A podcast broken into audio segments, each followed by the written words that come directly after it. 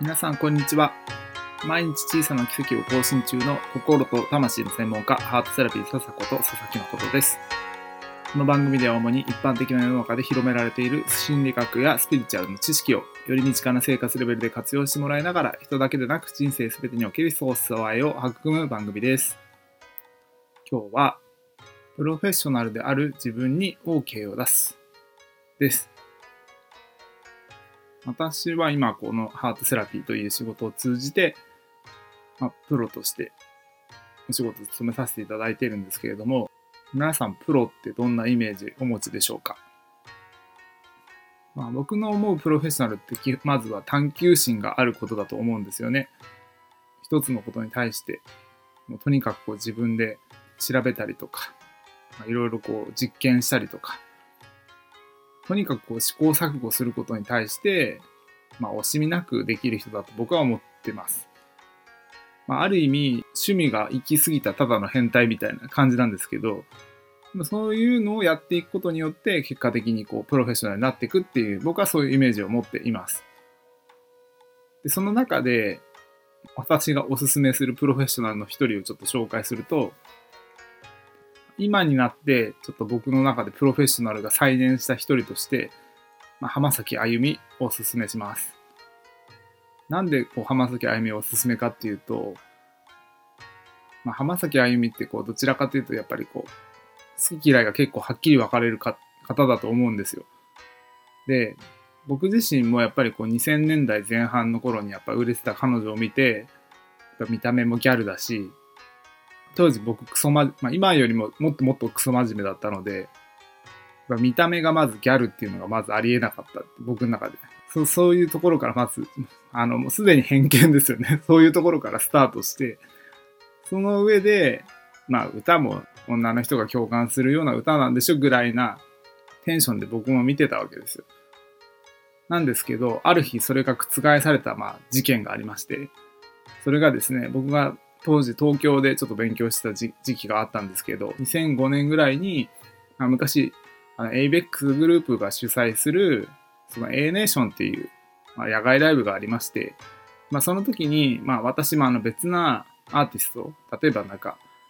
ELT だったりとか、まあ Do As Infinity とか、あと、あ大塚愛ですね。あの辺がやっぱり当時好きで、そういうアーティストいろいろ見れるの面白いなと思って、その野外ライブにちょっと参戦してみたんですよ。そしたら、他のアーティストさんとかもいっぱい聞けて、すごい面白かったんですけど、まあ、最後やっぱりこう、当時はもう売れっ子だったやっぱあゆが、最後、まあフィナーレを飾るっていう形だったんですけど、出てきて多分僕30秒ぐらいでちょっと釘付けになりまして はぁみたいななんだこれはみたいな、やっぱそういう気持ちになったのは今でも結構衝撃的というか覚えております。やっぱそれを通じて僕がすごく感じたのは、あやっぱり人間ってすごい思い込みの生き物なんだなっていうのがまず一つと、あとはその、結局自分の好みで物差しを測っているっていう、このやっぱり二つが結構、まあ良くも悪くもあるんだなっていうのをすごく感じました、その時に。まあさっきも言ったように、まずはそのギャルっぽいっていう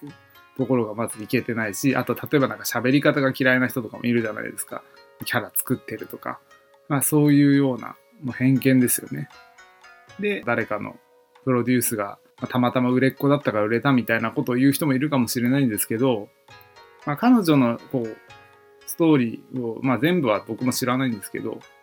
やっぱ彼女ってとにかく売れるまでの間ってすごいやっぱレッスンに明け暮れてて、売れたことが知らないぐらいひたすらレッスンにこう集中してたっていうエピソードがある説ではあって、やっぱそれぐらいやっぱ自分に集中してるからこそ、やっぱ出来上がる作品なんだなっていうのはやっぱそのライブの時に感じました。まあもちろんその歌が上手いとか、そういうのもあるかもしれないですけど、歌だけじゃなくてやっぱ総合的にこう物事を見て、まあ、いろんな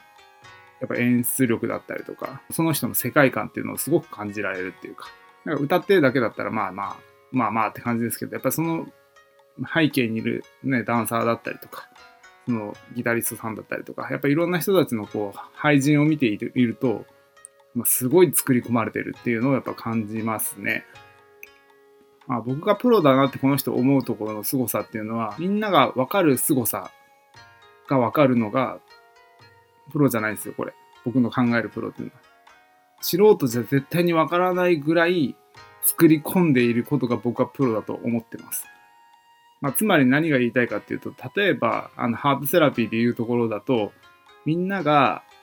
あ成果出てよかったねとかっていろいろ思ってるかもしれないんですけど、その成果が出る以前のいろんなところですでにいろんな布石を打っていたりとか、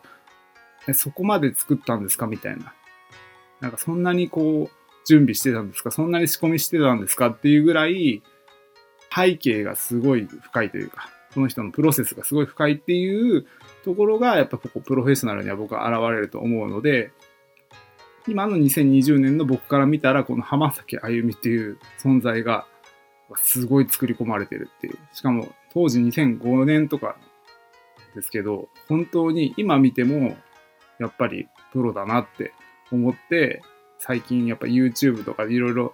アーティストさんの動画とか見れると思うんですけど、日頃の自分の中のこう集中モードにちょっと入らせていただいてます。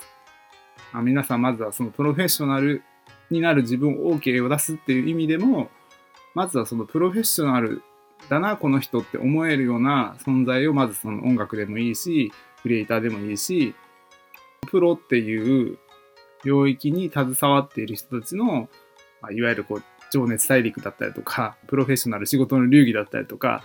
に出てくるような、もしかしたらアーティストさんかもしれないですし、テレビとかスマホ持ってる人は、ま、そういうのを通じて、あプロってどんなことしてんだろうなっていうのにちょっと興味を持ってみる。そして、やっぱりこう未来の自分が